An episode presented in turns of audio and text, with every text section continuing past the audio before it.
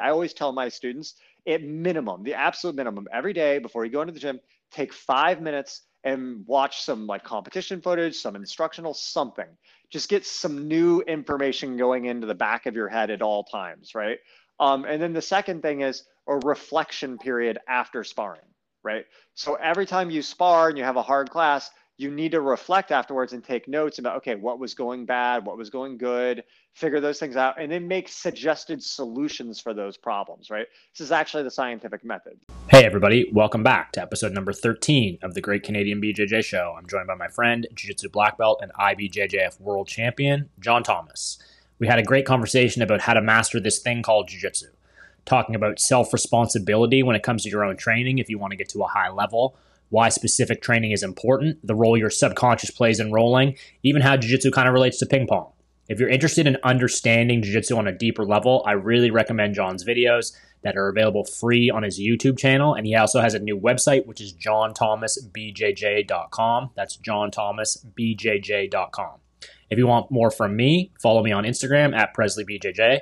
And I also now have a website. Visit, visit presley b j j dot teachable dot com to see what I got available online. That's presley b j j dot teachable dot com. Now let's get into the show.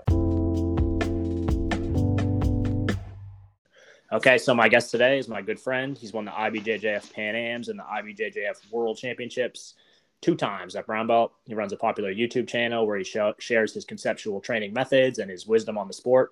John Thomas. Hey, happy to be here. Good to hear from you, Josh. We go way back. I think... Uh... When did we first start training together? It was like two thousand nine or ten? Yeah, it would have been two thousand nine. So, yeah, I went down with a friend at the time, my friend John Gale. He was, he was a purple belt and I was a blue belt. So we the reason why we went to Atlanta, first we wanted to go to Brazil, but then we just figured it was just um, wasn't going to work out. So we picked Atlanta because Cobrinha was the, the main yeah. the head instructor there at the time. So once we got there, we kind of got to meet the crew, and obviously uh, you were there, and you were going through a bit of a knee injury at the time, so I remember you weren't really doing a whole lot of rolling, but but definitely the oh, way that I you broke down that. techniques and like the and how you explain positions, it definitely really stuck with me. I, I didn't get to train with you the whole time. The whole we were down there for six weeks, but I think you went back to Saint Louis or or something. But yeah, you definitely I, had a big went... influence on my jiu-jitsu, and it was a, that was a cool experience. Yeah, that was super fun times. Yeah, actually, it's funny. I remember I forgot about that knee injury, but it was uh, I had just won the Pan Ams and Worlds, and that whole season was finally over. And then some uh, beginner, I used to sell memberships at the front desk at Alliance, and some beginner came in and wanted to try class out, and I rolled with him. And then he just went psycho spazzing, and I got to mount, and then he just like landed. It was like my foot got stuck under his back, and he landed on it and just shredded my knee. So I lost like almost a year of training from that. And then after that, I moved to Washington, D C to work for a year before I quit my job to uh, go back to Atlanta to train. Yeah, in- interesting times. It seems like uh, it was uh, almost like a lifetime ago, right? But uh, but now it's uh, it's awesome. We've we've definitely had a good connection ever ever since then. And yeah, uh, yeah sure. I've just been into uh, you know the way that you explain things. I think people are really interested to hear from you. And I think you know a question I get a lot of the time, and I think I've I've kind of heard you uh, touch on it before, but but say. I, I think you can relate to a lot of the people that I train with because I train in Halifax. It's quite a small city in comparison to mm-hmm. a lot of the lar- larger cities in the world. But, you know, somebody like myself or my students, I guess, how would you, how do you build a, a game? How do you become a high level jiu-jitsu player without, say, a, a high level coach or a world-class team? Say, you're, say I'm a white belt or a blue belt. Like, how, how do I get better at this if I can't spend a bunch of money and go train with John Danaher? What do I do? Okay, awesome question. Um, I mean, I would say the first thing is you're going to have to have a lot of self-responsibility for driving your own development. Um, and then even in answering this question, I think the particulars will matter. So, um, you know, you don't necessarily have to train at, uh, you know, Atos H Q or some major gym, but you need like a few core training partners, right? So um, I would say, uh, I'm trying to think where to start with this uh, question. So the main thing is that you need to be competing to get a, like feedback on your progress, right? So if you're just training in the gym and like presumably like you could be, it depends on what belt level you are and stuff. Like let's say you're like a blue belt, right? But then like, you know, you have a black belt in your gym, but then like you're kind of the best student. There's not that many other serious competitive blue belts. uh, it's very hard to get good without competing in that context because, you know, say no one in your gym even plays Worm Guard, but you know when you compete, you're going to get exposed to Worm Guard. Okay. So, or you, no one in your gym does Berimbolo, but then you know when you compete, you're going to have to do Berimbolo. So the hard part there is that you have to prepare for these things that you're going to encounter in competition, and no one in your gym does it. So I would say set it, starting off by setting up a consistent competition habit, uh, not because that inherently is going to make you better, but it's going to be the ultimate like test on how your progress is. And then as you compete, that's going to be exposing to you a lot of the holes in your game, right? So uh, if you're in the gym, you may be dominating everyone and be like, man, I'm awesome. Like you, you don't even know where you're weak because you're not getting exposed, right? So having a consistent habit of competing every few months at least or something is going to expose you to the problems. And now as the problems arise, then we can start tackling how to solve those. Uh, I would say certainly when you're training in a small gym, one of the most important things is utilizing specific training a lot, right? Because it may be, and I spent a lot of my, I started in a very small gym in Saint Louis, Missouri, and I won the Pan Ams at Blue Belt when I trained there. Um, you know, and a lot of my career, I did a lot of my own training. So to prepare to fight someone that does stuff that no one in your gym does, you often have to do specific training. So for example, let's say no one in your gym does Worm Guard. If you're in a normal role in the gym, okay, so so the importance of specific training is that even though your partner may not know how to play Worm Guard or something, you can get a partner and have him start in the position on you, even if he doesn't know how to use it. If you did, most guys, even though they don't know how to use the system, if you at least start them in the grip and give them a basic idea on what to do, uh, they can just at least hold and be annoying. And it's going to start giving you feedback on where you're weak and what you don't understand. So I would say that, um, you know, uh, competing and then from your failures in competition, uh, using that as a catalyst to realize what things you need to target, right? And then using a lot of specific training to try to patch those problem areas, as well as a lot of competition footage. Like using video effectively is like, you know, I talk about this all the time, but it is one of the most important things in jiu-jitsu, right? So uh, ultimately your game is like a combination of your strength, your cardio, your technique. And by technique, I mean like your pattern recognition, ability to perform these moves under pressure. Um, and uh, your mental toughness, say, or your flexibility, right? It's like those are your attributes, okay? So, you know, conditioning, you can only go so far, and a lot of people are on performance enhancers, so you can't expect to win purely with conditioning, right? So that means that the most important thing that you can, of course, you can work on your flexibility, and that's super important to work on. But the thing that you will ultimately have the most control over will be your technical development, okay? And your technical development is largely a mental thing. All of the hard training that we do physically uh, is being done. Of course, it gets you in shape, but really I view it as just like labor to discover techniques, right? So, you know, if I come into class and I've never trained before and there's a world-class black belt there, he can teach me how to do an arm bar, and I learned that in the first day, right? But if no one was there to teach you, you might spar psychotically going crazy every round, and it may take you a year to disco- accidentally discover an arm bar for yourself, right? You know what I mean? Or an omoplata. Yeah. It may take a year for you to stumble across the idea of an omoplata, right? But someone who already did that for you can save you a ton of time, right? Now, uh, you know, in this day and age, we have so much uh, access to information digitally, right? So if if people who really want to excel, they cannot view it like they just show up to the gym and train. They need to be consistently uh, uh, taking in Uh, content from competition footage. If there's an online instructor that you think makes good content online, uh, those are great sources. So uh, be using that stuff so that like as part of your training schedule, your daily, I always tell my students at minimum, the absolute minimum every day before you go into the gym, take five minutes and watch some like competition footage, some instructional something. Just get some new information going into the back of your head at all times, right? Um, and then the second thing is, or reflection period after sparring, right? So every time you spar and you have a hard class, you need to reflect afterwards and take notes about, okay, what was going bad? What was going good? Figure those things out and then make suggested solutions for those problems, right? This is actually the scientific method. So like if I'm rolling in collar, like doing specific training in collar sleeve or something, I might spar from there. And then like, you know, the guy's giving me a hard time or he kind of angles his knee in a weird way and it's giving me a hard time. So I'll kind of think for a second, I'll go, well, maybe if I was able to keep my foot here, that would give him a hard time. Let me test that.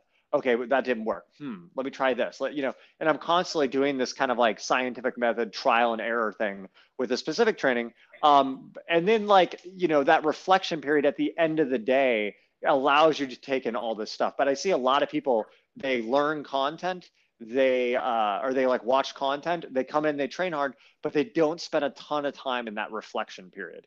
So if you don't have a ton of time in that reflection period, you're not going to be as aware of what's giving you a hard time. If you spend a lot of time in the reflection period, then when you're watching competition video next time, or you're in class next time, you will actually pay attention to things uh, that you maybe wouldn't have because you had reflected on it. So um, I think that's the main pattern. It's compete regularly, so you're getting exposed to things that aren't aren't happening inside your gym, uh, inside of your gym, be using specific training to try to target those things beyond what normal uh, training partners in the gym might not be doing, so you can target weaknesses that you normally wouldn't get exposed to. Uh, be using uh, all the tools you have online with online instructionals, uh, watching competition footage, um, and use and having a reflection period. Okay, always at the end of class, have a reflection period on what went right, what went wrong in your training, to postulate new theories and ideas, things like that.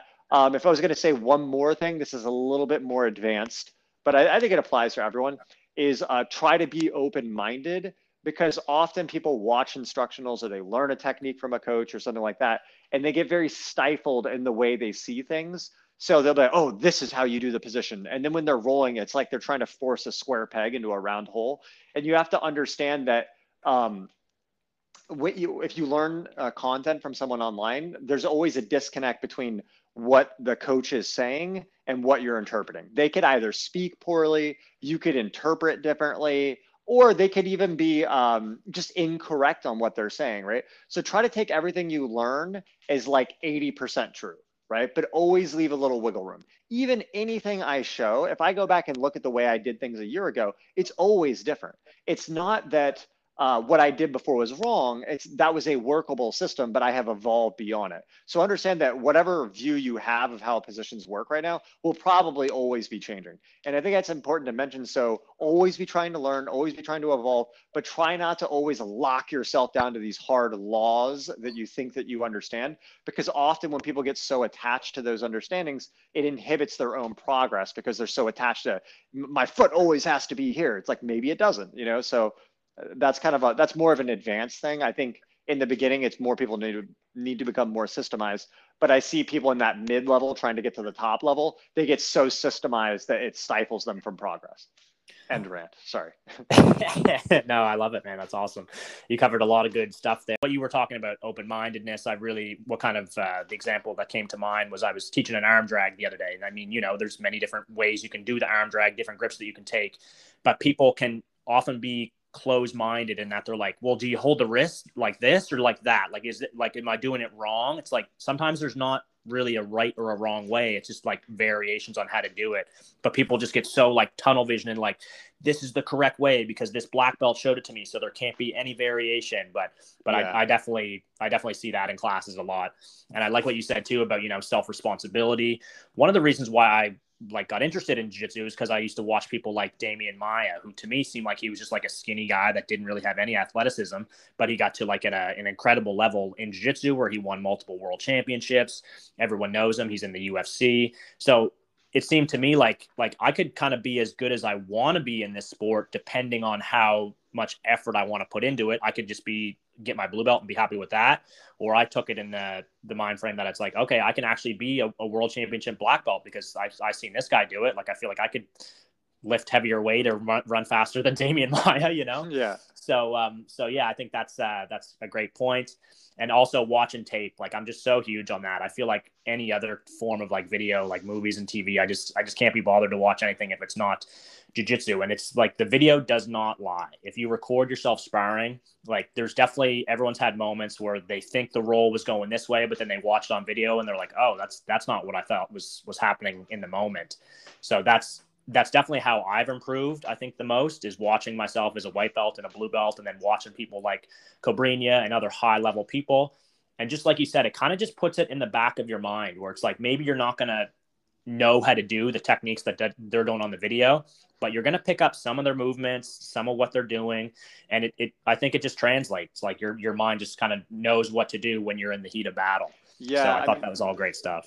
There is a huge aspect of like subconscious learning. Like, I think this is a huge sticking point for people who are like, I have a degree in mathematics and I took a ton of engineering courses as well. Um, and like a lot of people who are really analytical actually struggle with jiu-jitsu because they want their like, uh, like conscious, uh, like logical brain to comprehend everything that's happening. And for sure, that's a huge asset in jiu-jitsu and helping you analyze what's wrong and, and kind of changing the deeper framework of your understanding. But there's also a lot of subconscious going on as well, right? So like if you were to play ping pong, you can't like, when you're playing ping pong, you're not like calculating, okay, well, the ball's going at this speed and this angle, therefore if my wrist turns at this flexion, like like you're not, you just do it. It's, in, it's you just react. Innate. Yeah, you have to react, right? Um, and the thing is like, when people are rolling, if you're actually trying to perform in a match, not like studying where you're like drilling and you can think, but like if you're actually rolling under high pace, right? You cannot be active with your logical brain in that sense. You can't be like going into deep thought. And I'll see that on my students, right? Where like I'll see if I put the guys to do Shark Tank, what I'm trying to do with the Shark Tank is I'm trying to break the thinking out of them in a certain way. Because I can see they're rolling and I see like they get into a position or a situation and I see their brain just like stall. And then it's like they start kind of like, uh, what do I do now? Uh, uh, and then I'm just like, go, go, go, go, go, go, move, move, move. You know, and it's just like, I don't care what they do. I just want them to fucking move. Just move, move, move, right? Because they have to, uh, right? They have to just make something happen, right? And uh, that's where, and the thing is, the techniques only work at full force, right? So the issue is that even if someone was uh, going to come to the correct answer with their logical thinking, if they do it at sixty percent force, it's like trying to jump in slow motion. You can do it technically correct, but if you don't apply enough force, jumping won't happen. You have to use a certain amount of like entry force to, to lift off, right? So uh, what happens is these people, they, even if they won't even know if their ideas are correct because they can't do it. Whereas on the other end, if you just go psycho fast and move, move, move, move, you will actually do things. A lot of times you're gonna do things that are dumb and erratic and stupid, but your subconscious will actually get rid of those movement patterns over time and keep the ones that stay. Like I was training with Espen uh, when I was in Norway, and we were doing this uh, drill where we do like sweep pass, sweep pass, and we trade. And he kept doing this thing where he would like stomp on one of my legs to try to set up a pass, right? And he kept doing it. And like, I didn't really pay attention to it, but one day we were training and then he kept trying to do it. And then my knee just kept uh, dodging it. Like almost like a, like a slipping a punch or something, right? But I didn't put any thought into like, oh, I need to work on it. It was just my subconscious brain was just like, just learned that pattern of dodging, okay? So um, when you understand that there's gonna be a lot of subconscious development, uh, what you're actually trying to do when you watch video uh, or, um, well, uh, two ideas here. One, one thing that happens when you watch video, uh, outside of all the logical understandings you make where you're like, oh, he's grabbing the sleeve way that way, that's interesting. Outside of all of those kind of logical things, just your like subconscious brain, it's like monkey see, monkey do, will literally pick up things you're not actually aware of, okay? And then when you're rolling, you'll get put in a position and you'll instinctually just be, oh, there was that thing there, and then you'll just do it, right? So there's a huge benefit of that, right? And then I would say from the logical, like conscious por portion, um, If you just, if you study a lot and you pay attention to grips and you understand jiu-jitsu deeply, I kind of feel like what it does is it changes the framework of your subconscious so that when I'm rolling, the likelihood that the, cho that, um, that the choice I make will be good goes up. So maybe another way to explain this is like, this is really like, like meditation kind of stuff. So it's a little bit out there, but uh, it, it uh, just hear me out here. Um, Like if I use the example, like think of a country, right? You know, you'll name one. I don't know. Just name a country. Norway. Norway. Okay. So it's like you didn't think of Mongolia, right? So did you really have the choice of Mongolia, right? Did it even pop up in your head? No. Right. So it's like you, why didn't you think of Mongolia? It was like the only thing that really appeared to you was, was Norway. Just for whatever reason, it appeared out of thin air, right? And in the same way, when you're rolling, your next move is kind of the same way. Like I can roll and like almost from like a third part, like almost zoom out of my body and kind of see it from an outside perspective. it's like I'm there. I have no idea how I know what to do next. I do because I've been training twenty years and my I just know so much jiu-jitsu. But really, it's mind-blowing to me that no matter what the person does, I'm like, oh, I know what to do here. Oh, I know what to do here. And it's like I could just watch it from like a third-party perspective and see I'm doing that, right? But the thing is that the actually a white belt rolling or me rolling is the same thing. They're just sitting there. The person does something and they respond to that stimulus with a response. Someone who's been training twenty years tends to have good responses. Someone who doesn't, uh, doesn't, right? But what happens is like the more you deeply understand jiu-jitsu, the more you study and the more you're in that, it's like your subconscious gets better. So I think that one thing that gives people a lot of stress when they're rolling is they're trying to perform better than they are. So it's like they want to have a good thought next. So like, I want to make the best move. But if you forget that and you just try to be present to the moment and observe what your opponent is doing, then the right choices will come out of you. And if they don't, then at least when you're observing, you see what the problem is, you reflect on it, it will change your deeper understanding and make you make better choices in the future. That's very abstract, but hopefully it made sense. Yeah, no, I totally get it. It's um, it kind of uh, made me think of a quote too from Ryan Hall that I heard in an interview before. Or maybe it was on his instructional, but he was he basically said, you know, like good jiu-jitsu is often like very patient and slow and boring. Like if things get exciting, that's not really my intention, but sometimes it happens. It's just like you just always have to make the correct decision. Yes, and it reminded one hundred percent me of like a, a, a private that I did actually the other day with uh, with a guy that he's he's trained for, uh, you know, roughly like maybe a month or two, but he's still he's still quite quite new. And he gave actually a really good example of because uh, I was like, man, you know, the positions, but it's just like you need the the time in them because it's like you're not going to be able to make the correct decisions until you have hours and hours in these positions. And he's like he's like, it's almost like I have like the right computer, but the wrong software. Like my software is really slow. It's like, yeah, that's yeah. kind of a good example. It's like, you always need to kind of upgrade the software. Like things come out like heel hooks and leg attacks and worm guard. It's like, okay, it's time to upgrade the software again, because if you don't, yeah. someone out, someone is out there putting in a lot of hours in these positions. And if you run into them, you're not going to have a clue what to do. A hundred percent. Yeah. Uh, and it's just like, and it's always changing, right? So you always just have to keep learning and evolving. And I think like another thing is that for each person, what you need to work on is very different from like a, a mental standpoint. Like some people, um, they, they're not inhibited. They just move, right?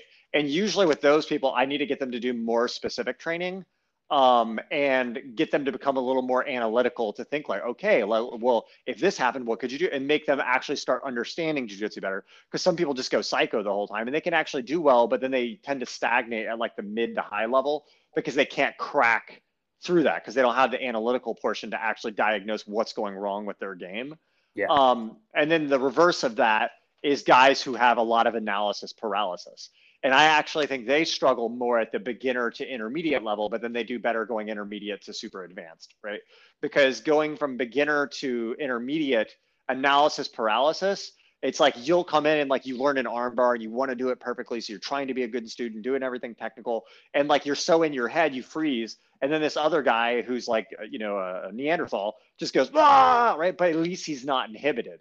So he'll tend to actually make pretty decent choices or better than freezing and actually do well against people in the beginning because he's uninhibited. But then he'll plateau at like mid to high level because he doesn't know how to actually troubleshoot issues. Whereas the other guy has a harder time in the beginning, but once he gets through that and he learns how to manage his analysis paralysis, then he can really excel. And I think like for people with a lot of analysis paralysis, I like Shark Tanks with everyone screaming at them, forcing them to just move. Like never stop moving, just go, go, go, go. And they just have to start acting. I like that for the, them. For the people that are the other way, I like specific training with reflection after each sequence. Yeah, no, I think that's all great. And even, um, I mean, we were talking about learning and evolving. It's even discussions that we've had before, you know, technical training versus hard training. And I, I know you you definitely grew up and came up in the same type of environment. But I, I honestly find even myself, like even even today, even this morning. So today is usually like my off day. But I woke up, I always wake up early, but I'm like, I woke up, I'm like, I'm like, I should go for a run. Like I should, I should do some cardio and like push myself. And that's, I feel like that just comes from the environment of like, always like, don't miss a class, like always show up, yeah. always roll hard. But I mean, we've talked a lot of times about technical training versus hard training and how sometimes it's actually much more beneficial to take an hour that, that you would have used to to go for a run and instead either watch matches or just reflect on your training from the previous day, or it, it could be anything, but just like using your brain versus just using your body. Cause when I sit and think about it for five minutes, I'm like, I'm like, no, my cardio is fine. Like, I don't need to work on my cardio. It's just, I'm stuck in this mentality of like, you always got to train hard. And it's like, it's a struggle to, to break out of it. But I think it's important for people to know that it's not just about hard training, that reflection is just so important. Absolutely. Too. I mean, the thing is like, people, what people always want is like, what's the perfect schedule? Like, if I just had this one schedule and I follow, like, you do this four days a week and then you do this and then you do that and you're going to be a champion. It's like, it's just like everything. It's not like that. It's individualistic, right? So like, yeah. for one person, they like, they may get more payoff by like backing off the volume of their jiu-jitsu for a few months and, and like doing more technical work and trying to get a lot stronger by doing heavy lifting. Right? And really preparing their body for the workload of high intensity, hard training. For someone else that, who like came in as a power lifter, they would probably benefit by just like cutting their strength training a little bit, doing more high volume jiu-jitsu and maybe some mobility work, right? Uh, someone else might be like injured, right? And like they're injured. So, you know, it's hard to go crazy hard, but you could still get some meaningful work. You might be able to go into the gym and do two hours starting from closed guard or in some position that doesn't aggravate your injury and do specific training there for two hours and get a lot of functional, useful training in, right? Someone else may be that like their work schedule, you know, doesn't work out with everyone else's schedule. So they can't make it to the class where everyone goes hard. So maybe they have to like run stairs, you know, to get their cardio in. And then, so it's like, you're gonna have to look at your own life, your own weaknesses, even your own passions. Like, like you have to look at like, what kind of training do you enjoy? Some people enjoy doing like really hard shark tanks every day. And like, if you really enjoy that and it's consistent for you, that's great. Right. But if like you start to resent it or you feel like your body's breaking down and you do and you hate training, well, that's probably not right for you. So you need to find some optimization between reality. Like you all, again, that's why you have to do the competing. Uh, that's why you need the competition. It's the final feedback to tell you whether it's working or not, but you have to find that own individualistic balance for you, right? And that's even why, like, when people ask me, like, what's the best guard to learn? It's like, I can tell you, okay, well, objectively, I think this will have a good payoff, but if you find it really boring, it may not be the right one for you right now, right? So I think, again, everyone has to do a lot of self-reflection. They have to look at, like, what their goals are. They have to listen to a lot of different people giving different perspective information, information and develop their own understanding of like a model that will work for them. So what I'm giving, like what I'm trying to do in this conversation is give a lot of ideas to consider when making your own schedule, but you know, you kind of have to put the pieces together. I mean, I would say the main pieces are like, you know, you need to be pushing hard a couple times a week at least, where you're really pushing your cardio hard and some form of shark tank or high intensity training. You probably need to have two or three sessions a week at least where you're doing very specific technical work. Um, you certainly should be watching video at least three or four times a week, if not every day, if you can. It depends on your goals. Um, and then you need to seriously look at your strength and mobility and see where you're weak and try to seek out experts on those topics and just try to figure out where you need to balance. But, you know, I'm trying to throw a lot of different things to consider, but people need to be building their own schedules. No, I think it's, it's great, man. And I think a lot of people, you know, just some, some of the stuff they just, uh, they haven't thought of before. So, you know, new, new ideas I think are great. And I think people will definitely get a lot out of it. Just kind of going back to like the pattern recognition, because I feel like that's something I've hit on in a lot of classes recently with my own students about how it's just, it's such a big thing in jiu-jitsu. I'm sure everyone's experienced rolling with someone that has one or two moves or one or two kind of movement patterns that they see them use over and over and over again. And there, there'll even be people that I roll with that maybe they'll use the same move starting out and I counter it the same way every single time, but it's almost like they don't, they don't realize they're being stuck in these same sort of movement patterns. Sometimes I can even notice it with myself watching on video, like you can almost know what you're going to do before you do it. What do you think is yeah. the best way to kind of break out of these kind of old habits and these old movement patterns? Um, a couple ways. Uh, one thing I really like to do that I picked up while I was training in Norway with uh, Tommy and Espen a lot uh, is like Espen just referred to it as like um, resistance drilling, but I, I feel like maybe there's a better word for it. But it's it's basically like a, a drill that we do where uh, I'm gonna sweep my opponent and then pass him once, and then it's his turn and he's going to sweep me and pass me once. And then we just alternate doing that. Okay. Um, now the thing when you do that is that the person who's like, if you're, if it's your turn to sweep me, Uh, I'm allowed to resist, but ultimately you're going to win. Okay.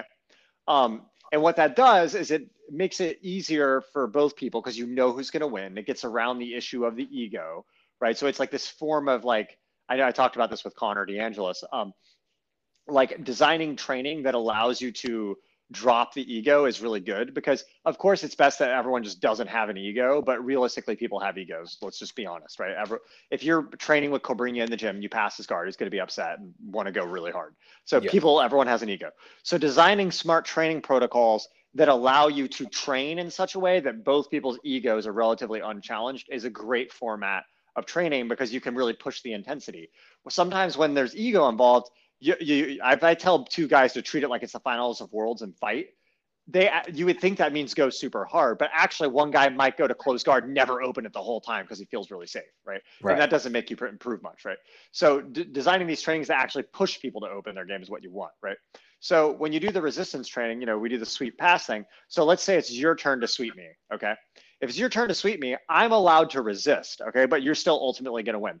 And because I know that you're going to win, there's no pressure on me to feel like it, my ego hurt if I lose, okay? So then but I'm, I'm gonna lose anyway. So I'm like, oh, I'm gonna try to pass. I'll just do whatever. And if I'm gonna lose anyway, a lot of times I'll try different stuff. I'm like, oh, normally I don't left leg lead. Screw it. I'm just gonna try to pass with my left leg forward and see what happens. And I'll try a lot of abstract stuff I don't normally do. And then I, I'll still try to pass you, but if I start to get in on the pass a little bit, at some point, I'll just kind of back it off if I think I was going to actually get it, right? And what'll happen is you'll be shocked that you start doing things you would normally never do because you're going to lose anyway. Who cares, right? That sometimes you're like, oh man, this is actually working pretty good. And then eventually maybe your opponent starts to get in on a good attack on you. And it's like, oh, well, I was going to lose anyway. Who cares? And you, you know, you let him finish the sweep or the submission or whatever, right? And that format, it, there's kind of a skill to it. You learn to do it well. But when you really do it well, you can go super, super hard with it. I mean, when I was training with Espen, sometimes it would be like his turn to pass, right? And then I would just go, okay, well, I'm just going to try to kill him as hard as I can anyway, right? He doesn't know that.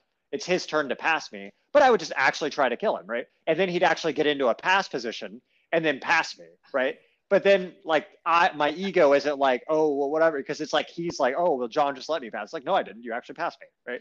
But, like, both people kind of relax their egos. So then you can kind of get into a flow when doing that where we could just go for an hour straight going extremely hard. And then the ego just completely disintegrates. And then you're just rolling and getting all of this pattern recognition development.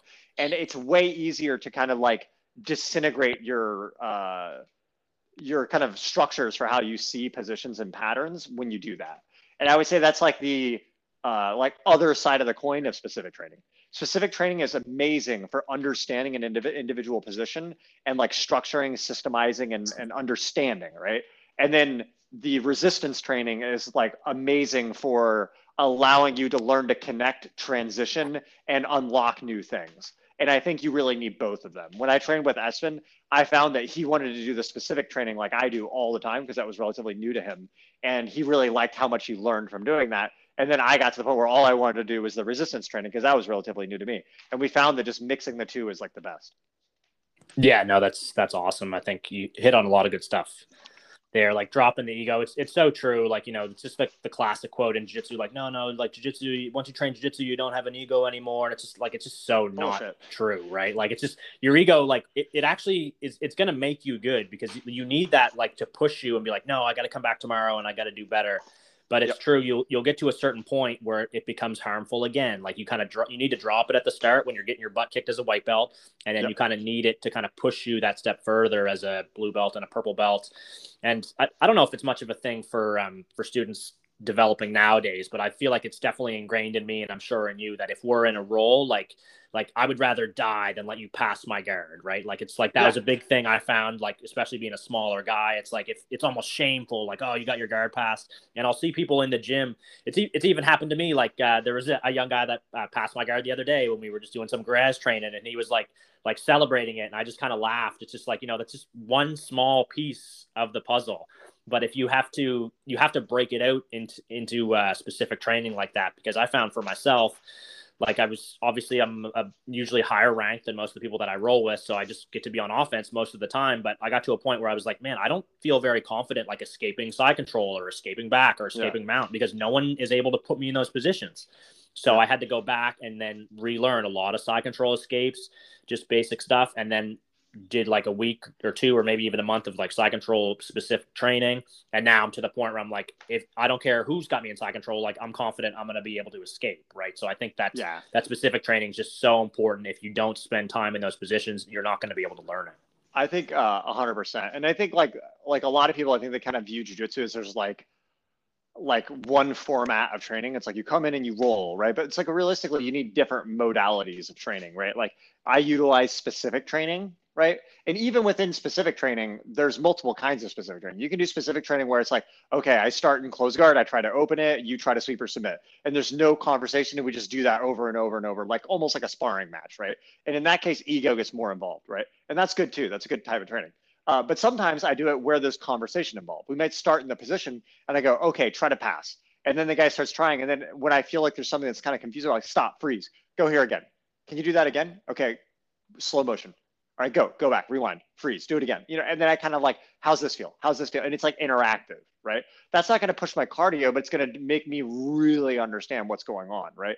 And that has its place, right? And then the resistance training, like I described before, it has its place. It allows you to push your cardio a lot, be more creative, learn how to transition, right? And then Shark Tank has its place, because Shark Tank is the time to have that, like someone's trying to pass guard and you're like, go, go, go, go, go, go. You know, but if you do that the whole session, you're probably not going to want to train because it's just too much. And then like you might get injured and you don't necessarily feel like your understanding is good. So you need to mix all of those things together and figure out what's going to work best for you. One other thing I would say that helps a lot is I think really creating a gym environment around the idea that this is just training.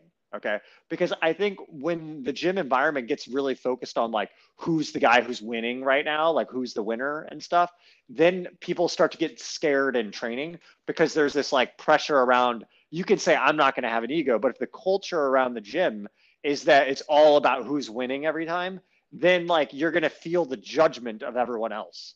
You know what I mean? So yeah. that makes it easier for you to have the ego. But it, if the situation is like, hey, dude, I, mean, I was listening to Danaher talk about this the other day with Gary Tonin, and he was saying like Gary in the gym, people like beat him or whatever. And then they're like, oh, I did good with Gary. And he's like, this is just training, right? Like you have to understand that. And I think it's important that the, uh, a gym try to set the culture of everyone understanding this is just training. It doesn't mean anything. Because when you get that, then people feel more comfortable to lose and try different things and open up. But when it's so stressed about winning, then no one wants to open up. Yeah, no, a hundred percent. And it's, it's, it's the environment that's, that's going to change that for sure. And that when you were talking about the kind of the interactive start, stop drilling, it kind of reminded me of, um, people might not know, but you actually came uh, up here to Nova Scotia for a seminar. Yeah. It would have been a year or two after uh, I had met you. And I can remember we were just doing exactly that, that kind of start, stop drilling. We were just at my house eating pizza, yeah. watching Dave Chappelle or something. You're like, you're like, wait yeah. a second. You like had this idea. And like, so we were trying to do this drill or some, some open guard specific situation, but, but no, it's, it's just totally true. It's just like, it's just, just so addictive. You just, you just have it on your brain all the time. If you get to yeah, enjoy I mean, it like you or me, you know? You know, I like I remember when you first came to uh, Atlanta, you know, I've trained with a lot of uh, people around the world, and almost always like uh, for those of you that don't know, like Josh took second at Worlds. You had like a really, really close match with Michael Liera at like the Blue Belt Finals. I think it's still online. It was a super good fight. Um, and, you know, you were beating a lot of the top guys in Atlanta at your belt level at the time, and you trained in a small gym in Nova Scotia. And it's because like you you had the same mindset of like taking self-responsibility and thinking about it and self-reflecting. And like everyone I've ever met who's really good at jiu-jitsu, they have that. Like even when you think of like Atos H Q, right? It's like almost everyone at Atos H Q is from another gym. Like yeah. Andres was like from some small gym in Ohio, and then he moved to Lloyd's and ended up moving to Atos. Now he's at Keenan's. Keenan started in Hawaii, then he moved to Lloyd's, right? Like Andy Murasaki, I think he started in Japan, and then he was maybe in Brazil, and then Caio Terras, and he was at Atos, you know, but all of them have the same thing. They have that self-driven drive, like Espen, Matisen, and Tommy. They trained out in the middle of nowhere. They visited A O J for a bit, but largely they just drove themselves to study and learn and get better. So the big thing is like not looking for someone to be like, this is how you do it. It's just understanding you have to take self-responsibility, and you will find a way if you're driven. Yeah, one hundred percent. Like it's just, you just have to be motivated. And like you said, you just got to find out what is it that motivates you. Find the type of training that you enjoy. If you enjoy the hard training, great. If you only like training hard once or twice a week, you you just you really got to figure it out. Like there's there's a way that you can do it, and the, you can be. I really believe you can be as good as you want to be in this sport. You just got to figure it out. You got to figure out what your strengths are, what your weaknesses are, and you just got to build build a game plan for it and build build good training uh, programs. A hundred percent. So uh, one one other thing I'd like to ask you about too is just just competing. Like I obviously I'm training a lot of people that are, you know, they're might maybe getting into their first or second competition. People often always have questions about competing. Like obviously everyone wants to do well in competition and everyone wants to win the gold.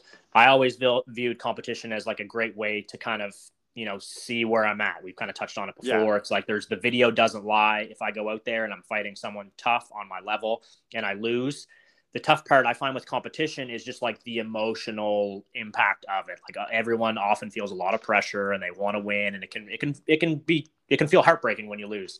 So what, yeah. what advice would you have for people, especially as they're, you know, they're getting in their first, like, you know, five to ten competition matches, they're feeling the pressure. They don't want to let their teammates down. What advice do you give people that are starting out in competition? Well, I mean, honestly, my, uh, my advice for competing is always pretty short. It's like, well, first off, you shouldn't care about, like, I don't want to let my teammates down. That, that's just, you know, I, I, I, it's a valid emotion, but it's a, it's not a reasonable thought, right? You're as good as you are. You shouldn't want to perform better than you are to make other people happy. And there's not a damn thing you can do to do that. So I always say, like, you can, like, think yourself into being less good than you are, but you can't think yourself into being better than you are, right? So I always tell people, like, first off, accept the nerves. That's normal. Like everyone gets nor- like nervous before they fight. Like Michelle Lange, who like closed out the worlds with me in two thousand nine and eleven. Um, you know, he was like a terror, like subbed everyone's Michael Lange's brother. You know, he used to get so scared before every single match. Michael would come up to me like, "Can you calm Michelle down? He's really scared." And like, he just murder everyone. You know, he was so good, but he was always terrified before he fights. But he still killed everyone, right? And when you understand that being scared doesn't mean that you're going to perform bad, right? Yeah. You can have the most negative thoughts in your head and still go kick ass, right? And I know that sounds kind of like, you know, uh, because people like the ideas of like positive affirmations and stuff like that. But for me personally, I find those things to be more stress inducing, because then when you get nervous, you think that the nerves is an indicator that something's wrong, like you're not ready or whatever. And then you're like, what am I, what am I supposed to do so that I don't have this? Like I need to be doing, oh my God, I'm not doing affirmations. I'm going to lose if I'm not doing affirmations. And then that stresses you more because you feel as if there's things that you need to be doing to be prepared. When you understand, like on tournament day, like just tell yourself everything that I have is inside me. That's it, right? If you don't win, you shouldn't win. You're not good enough yet, or you just had a bad luck. Who cares? That's not on you, right? Just be there and compete. Just show up and train. And just treat it like rolling in the gym and just roll, right? And then what, you know, afterwards, if you lose, you reflect and you go, what went wrong? Oh, I pulled guard poorly. Maybe I could work on that. And then you use that as things to work on in the gym, but that's it. It shouldn't be like there's something you got to think or you shouldn't feel nervous. Just accept the nerves and be like, this is totally fine, and be cool with being nervous. And and just fight. And then if you lose, you lose, and it doesn't mean anything. You could be even way better than someone, and something unfortunate can happen. That happens all the time too. So, you know, I think that mindset actually will calm people more. When you, it's like an anxiety attack. If you try to be like, oh, why am I having anxiety? I don't want to be having anxiety. That's going to make the anxiety. But if you just accept, oh, it's just a little bit of anxiety, it's a little bit of stress, that's fine. Then you just accept it, and it actually dissipates it. Yeah, no, I think that's great. And the story, the experience that I had that it definitely uh, was true to this was I traveled to compete just in one match in a super fight. So I was going from Nova Scotia to Ontario. It was like a five or six hour flight. We left the same morning of the event, and literally everything went wrong that could have went wrong. The flight got canceled once. It got canceled again. We waited in the airport the whole day. I didn't get to land until an hour before the event. Like I was tired and, and just frustrated from this whole experience of waiting in the airport all day. But then once I actually got to the event and I was kind of like just going through my warm up, like I just kind of had this thought that it's like, you know, it, like whatever happened doesn't matter. You know, whatever happened today, it doesn't matter that I had a bad day. It doesn't matter that I had a, a horrible time getting here. It doesn't matter the day my opponent had. Like all that matters is when you slap hands is just your skills on the mat. And it's, it, it shouldn't, you shouldn't have this other thoughts in your mind of like, oh no, like my, my girlfriend's mad at me. I'm, oh no, what am I going to do? It's just like, you just have to really be in the moment and just focus on the task at hand, which is this guy trying to beat you in jiu-jitsu. So it just kind of comes down to the skills that you have at the moment. I think that's uh that's really good advice. Yeah, one hundred percent. So um just wrapping up, I just got a couple uh, rapid fire questions. Sure. I think people kind of like like those, so we'll uh, I'll ask you a couple of those and then we'll uh we'll sign off. So if you have one today or all time, who would you say is your favorite athlete? Doesn't have to be in jiu-jitsu. Hmm. Oh man, these rapid fire questions are never rapid fire for me. Uh, True. Man, uh, I don't know. I mean, in jiu-jitsu recently, it's been like uh, Mergali a lot. I just really like his his well-roundedness of his game, and Lucas Lepre a lot. Um, Tommy and Espen's game was a huge influence on me, like thinking about jiu-jitsu. Uh, in sports as a whole, uh, I really liked... Um, what sport? Oh, wrestling. What's the guy who did the low single? Why can't I think of his name? It's the guy I got Smith. in my John Smith. John Smith. Thank you. I was like, John, yeah. John Smith. Yeah. Yeah. I really oh, like man, John awesome. Smith. Yeah. John Smith in wrestling, you know, just listening to him talk about inventing the low single and, you know, his philosophy on training. He's talked a lot about flow wrestling and stuff as well. So I really like that. Um, outside of that, I don't know. I can't really think of a ton. No, that's that's awesome. Like John Smith is uh, is amazing. That was, it's funny because I definitely caught on to him too, probably a year or so ago when I was doing like a real deep dive in wrestling. It, mm. it, it's true. These are never these are never quick. but yeah. um, but I would I would suggest anyone that if you're interested in learning wrestling and like actually understanding it, look up John Smith on YouTube. He has entire practices recorded where you can watch it, and he, you're watching him break the drills down for his students. Like I had, I had never really heard someone talk about wrestling like that. And it just helped my entire understanding of like, what am I supposed to be doing when I'm trying to take this guy down? So he's the man. Yeah. I want to check that out too now. what's, uh, what's the last show that you enjoyed or kind of got into, last T V show? Do you watch shows? Hmm.